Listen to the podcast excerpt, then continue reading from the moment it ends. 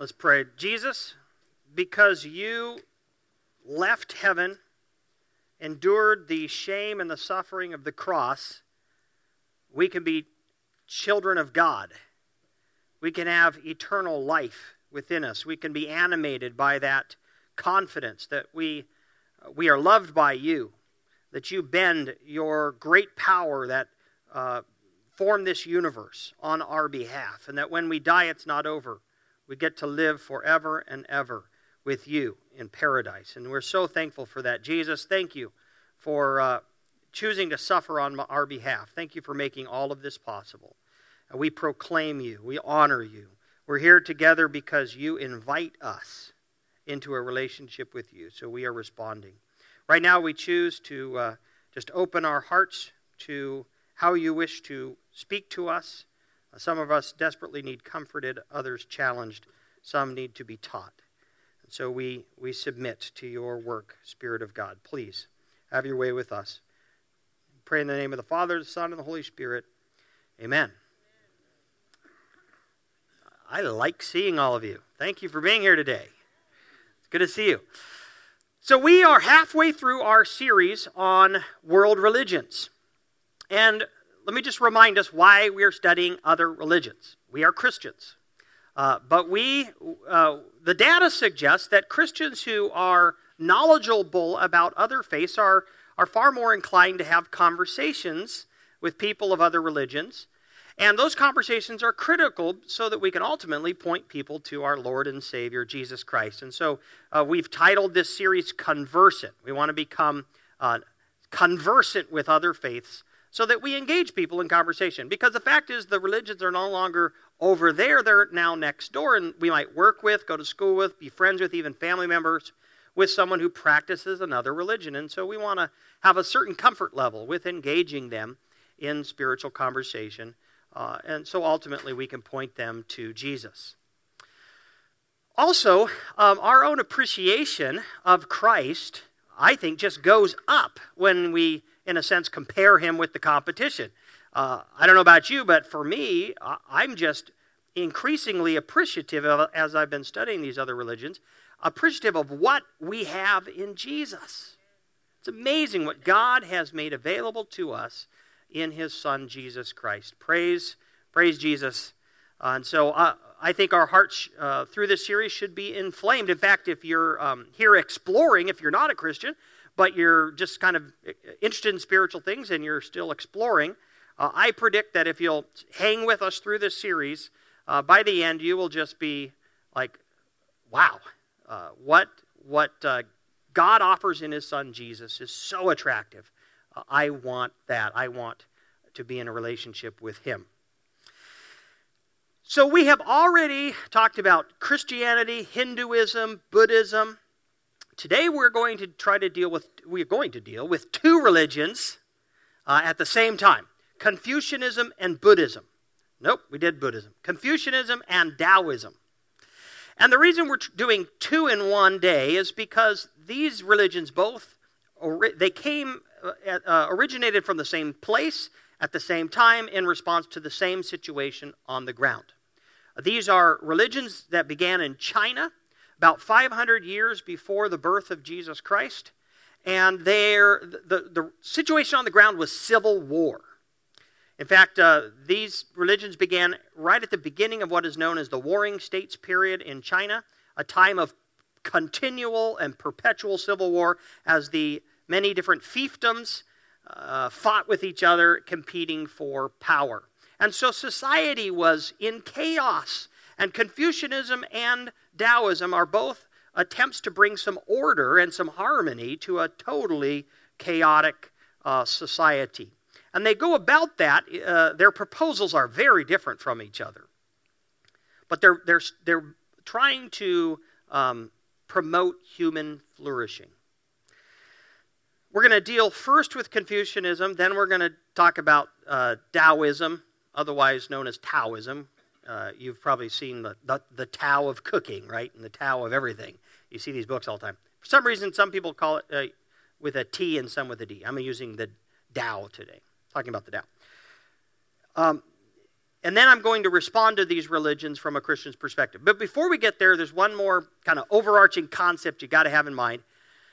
Um, Confucianism and Taoism, uh, they there was already a very clear religious um, thought in China when they began, and they didn't kind of rewrite all of their religious worldview. They just sort of worked within it. And so, a primary religious worldview that was in place and is still in place is the idea of a heavenly realm and an earthly realm constantly um, in intersecting, interpenetrating. Right? So here's a symbol of that. So the uh, Chinese understood the heavenly realm to be populated with gods and goddesses and the spirits of your dead ancestors. And this heavenly realm was uh, often intersecting the earthly realm and the earthly realm, the heavenly realm. So we can actually make life better for our dead ancestors if we sacrifice to them and venerate or worship them. Somehow that makes their life in the heavenly realm better. They, in turn, are pleased with us and will make our life in the earthly realm better because they got some supernatural powers they can uh, kind of leverage to our benefit. Uh, heaven, the heavenly realm also has some uh, kind of special knowledge, and sometimes you want some heavenly knowledge, and so we can access that through divination and consulting of mediums. So, heavenly realm, earthly realm, and they're interpenetrating, and uh, there's not just this, you know, clear line that we Christians tend to say, you know, uh, tend to think of in terms of the, the other world. Interpenetrating. And so that understanding of reality uh, has not gone away. It actually continues and is wrapped around both, Hindu, uh, both Confucianism and Taoism. And so there is all kinds of uh, spirituality, very religious uh, spiritualism around both of these, these religions. All right, let's go to Confucianism. Confucius lived about 500 years before Christ. He was never famous in his lifetime. He offered his wisdom to a number of the Chinese rulers, and they all turned him down. They weren't interested. He did get a couple of disciples, but basically he died in obscurity, and his teachings did not become popular until many years later. But when they became popular, they became wildly popular. Other than the Bible, the writings of Confucian, uh, Confucius, uh, the most translated and probably influential writings ever. In fact, for hundreds and hundreds of years, if you wanted any government job in China, you had to take a Confucian proficiency exam. You needed to understand Confucius thought. And that was in place for uh, actually over a thousand years. Tremendously in, uh, influential. So we have been examining each religion by asking four questions What's the problem with the human condition? what is the solution to that problem? What, that becomes the religious goal. What are, what's the technique for arriving at it? And then ultimately, who are the exemplars? Who do we look to who's been there, done that? Confucius says that the problem, Confucius say, I had to do that. Confucius say the problem, the problem is subhuman living. There are lots of people in this world who are not living life as as uh, as fully as it could be lived. They're, they're uh, living subhuman lives. And so the solution is to become fully human. Confucianism uh, believes and, and promotes development. Every person can become better, every person can develop. And so the goal, you want to develop yourself, develop yourself, and become more fully human and have a, a, a better, a better existence. The technique it's all about the technique with Confucians, uh, Confucianism. The technique is to uh, cultivate two critical um, virtues. Number one is Ren, and number two is Li. Ren is sort of a, an attitude, it's human heartedness, kindness, compassion, concern for other people. And so you want to cultivate Ren human heartedness toward every other person on planet Earth, including yourself. And then you express that very practically in Li. Li, best, best translation of Li is uh, proper etiquette.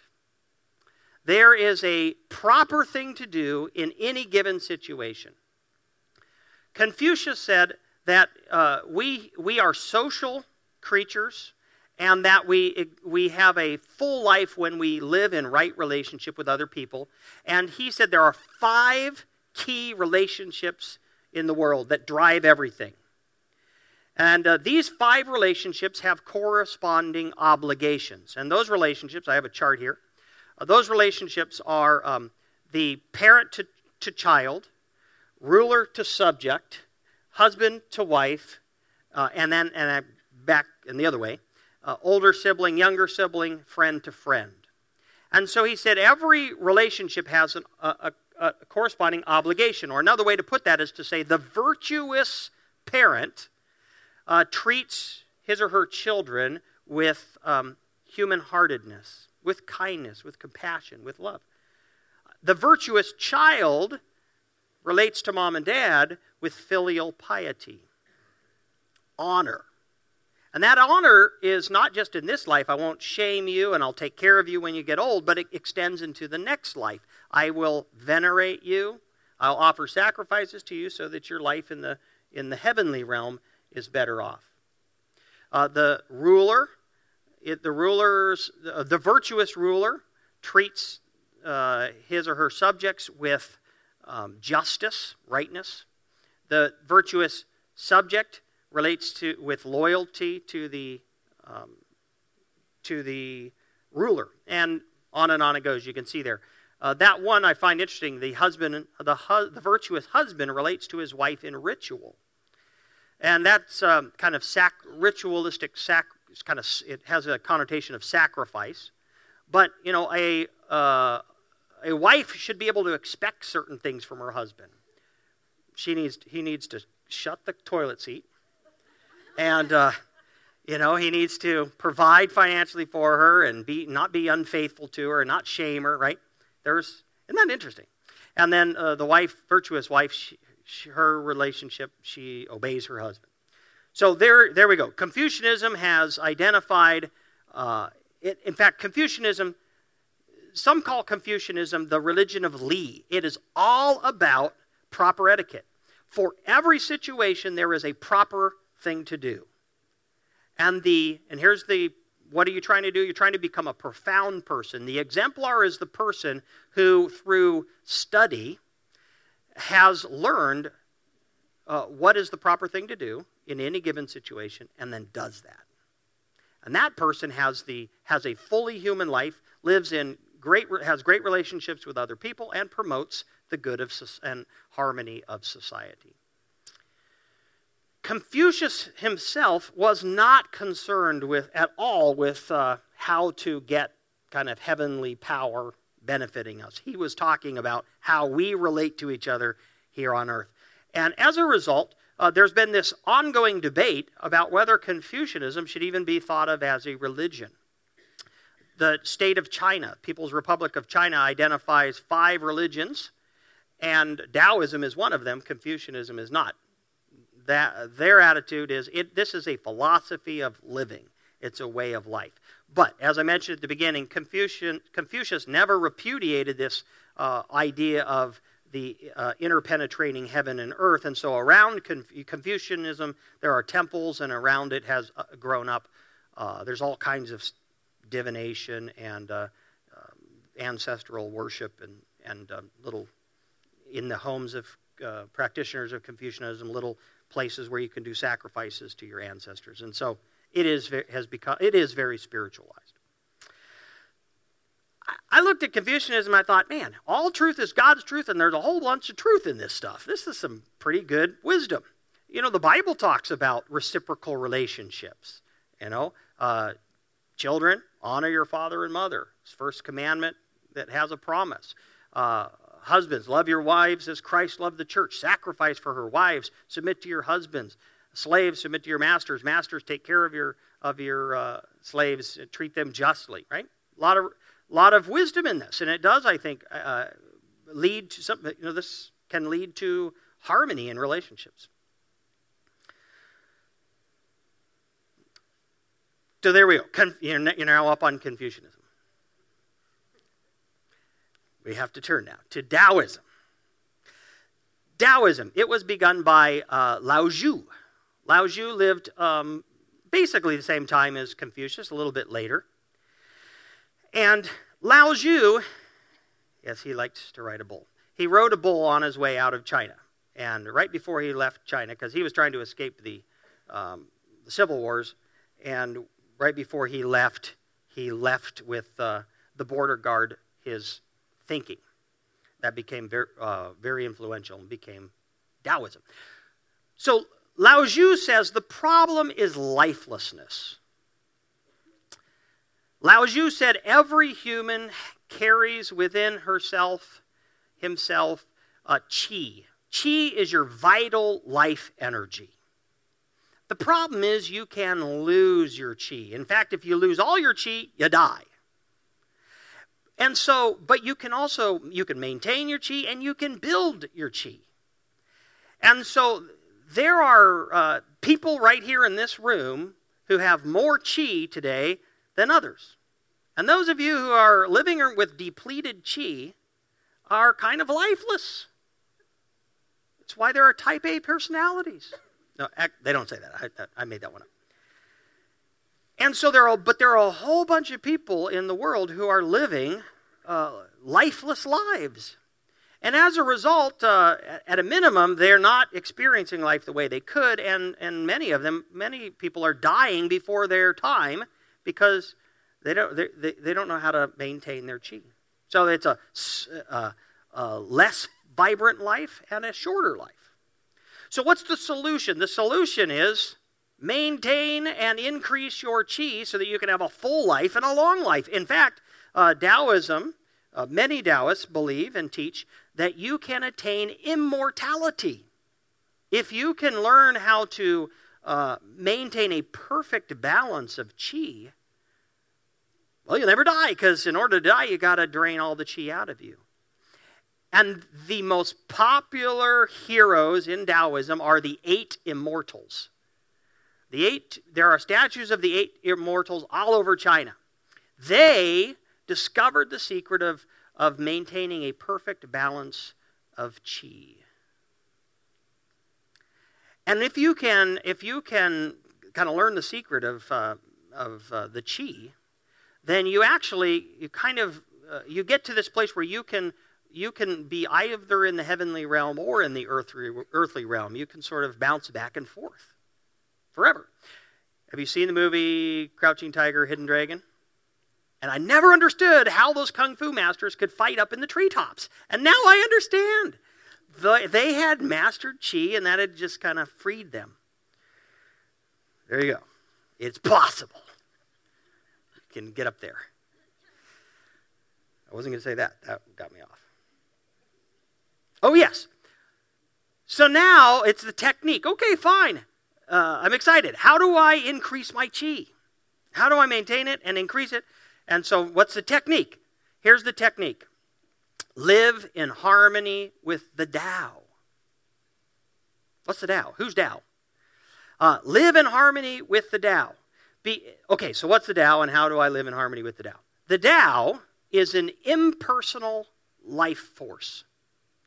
Uh, it's the impersonal life force of the entire cosmos. It's what created this universe and it's what sustains and animates. It's impersonal, but it has a, uh, a nature. And if you can live in harmony with the Tao, well, that's where you get your chi, anyways, and it'll fill your chi. But if you are out of step with the Tao, if you're, then your chi will begin to drain out of you. All right, so how do we dance with the Tao? What is the nature of the Tao so I can live in harmony with it. And here's, let me give you some pictures. These are, these are pictures to help, because it's hard to, it's hard to explain the Tao. So we've got to just use pictures. The first picture is untamed nature. Untamed nature is probably the best illustration of the Tao there is. If you leave nature alone, it flourishes. Don't mess with it, and it'll just flourish. It's when you try to tamper with it, when you try to get nature to do, you know, what you want it to do, that you run the risk of killing it, right? Your green thumb turns into a brown thumb. But if you leave nature alone, it's going to flourish. So that's the first principle of the Tao is it it's natural. Here's another picture. Uh, floating in a stream or swimming with the current. So here's a guy floating down a little stream. And that's, that's a picture of living in harmony with the Tao. Uh, the Tao is going places. It, but you don't want to fight against it. You just want to go with the flow. You want to go with the flow. And so don't be striving. Don't be trying to make stuff happen. Don't try to manipulate, don't try to manipulate people and force people to do anything other than what they want to do because you're, you're, you're living, uh, you're not in harmony with the Tao. So there's natural, that naturalness, there's authenticity. The Tao is authentic. Uh, here's another picture wandering. Big motif in Taoism is, is go, on a, go on a wander. Think about wandering as opposed to travel. When you're traveling, you're, you've got a destination, you're trying to go somewhere, you're frustrated when there are obstacles. When you're wandering, you're just exploring. You're not trying to accomplish anything. You're just in, you're taking things as they come. You're wandering and you're like, look, that's a cool stick.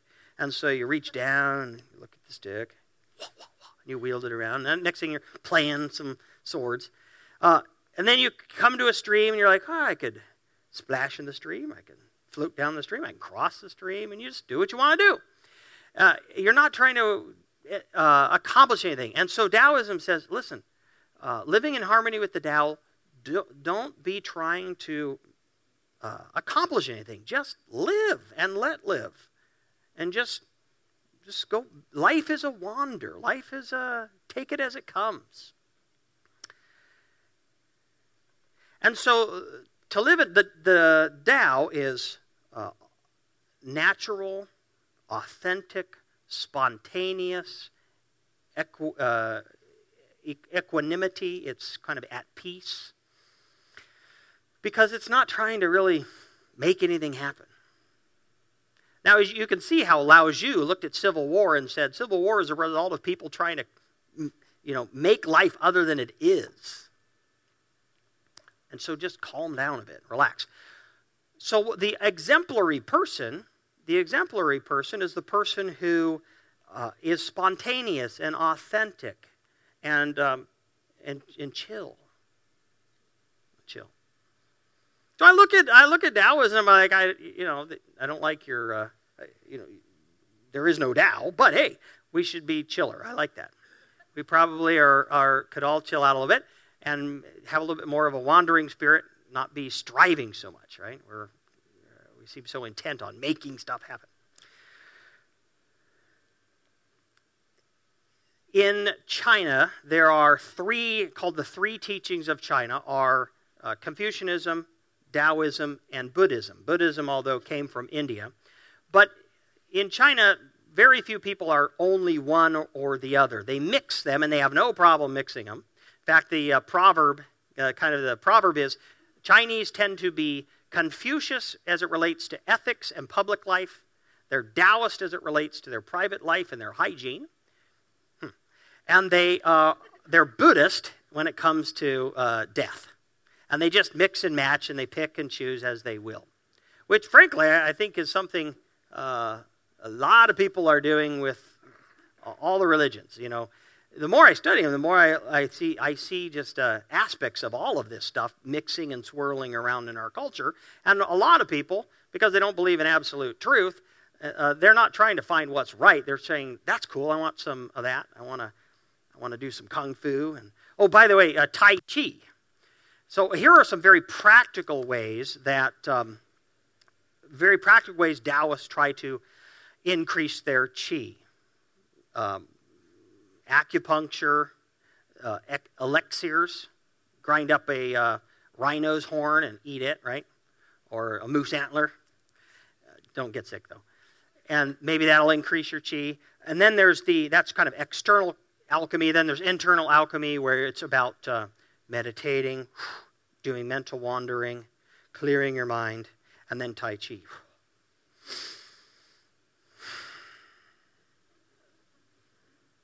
See how Tai Chi is mimics living in harmony with the Tao? And actually, you know, Tai Chi, I wasn't going to do some of those poses, but Tai, see how that actually increases your, it increases your chi. All right, now let's respond to, you, you're now, you know all about Confucianism, all about Taoism. Now let's respond to it from a Christian, to these religions from a Christian perspective. I applaud Confucius and I applaud Lao Tzu for asking a critically important question How do I have life to the full? Where can abundant life be found? That is a critical question uh, in the human heart, an important question. And frankly, I think they kind of point in some correct directions. Confucius says it's all about living in right relationship with other people. And the Taoism, says it's about living in harmony with whatever created this, this universe. They believe it's the Tao. But you know what? That was 500 years before Christ. And I can't, I can't uh, help but think of the Apostle Paul, who, when he's talking to the Athenians, who were idol worshippers, he said, Listen, in times past, God overlooked such ignorance.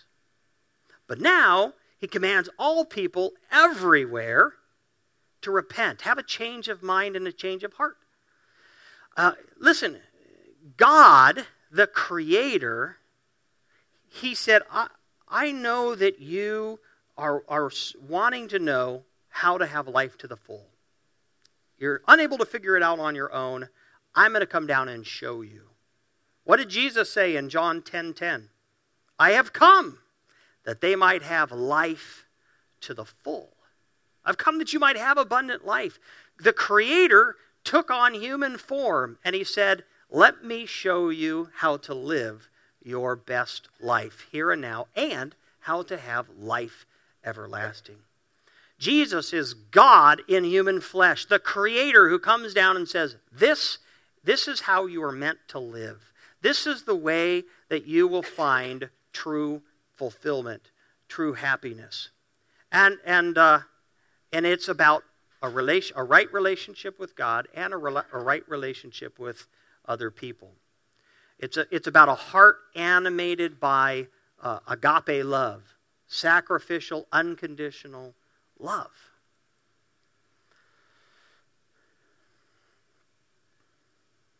And Jesus said, if you want life to the full, it's about having a personal relationship with me, your Creator.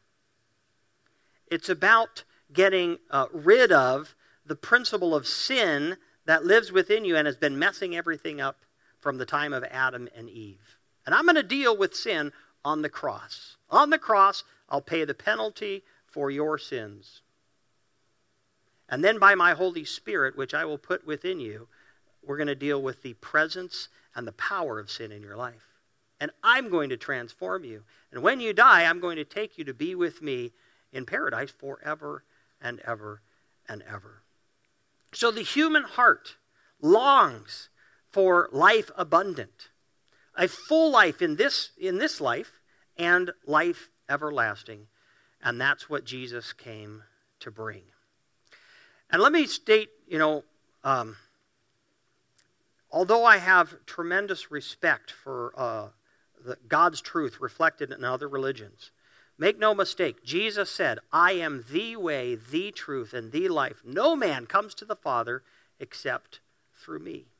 God has provided a way to life eternal, and it's through his Son, Jesus Christ. Our memory verse for this month to the Jews who believed in him, Jesus said, You are my disciples if you keep my commandments, and you will know the truth, and the truth will set you free.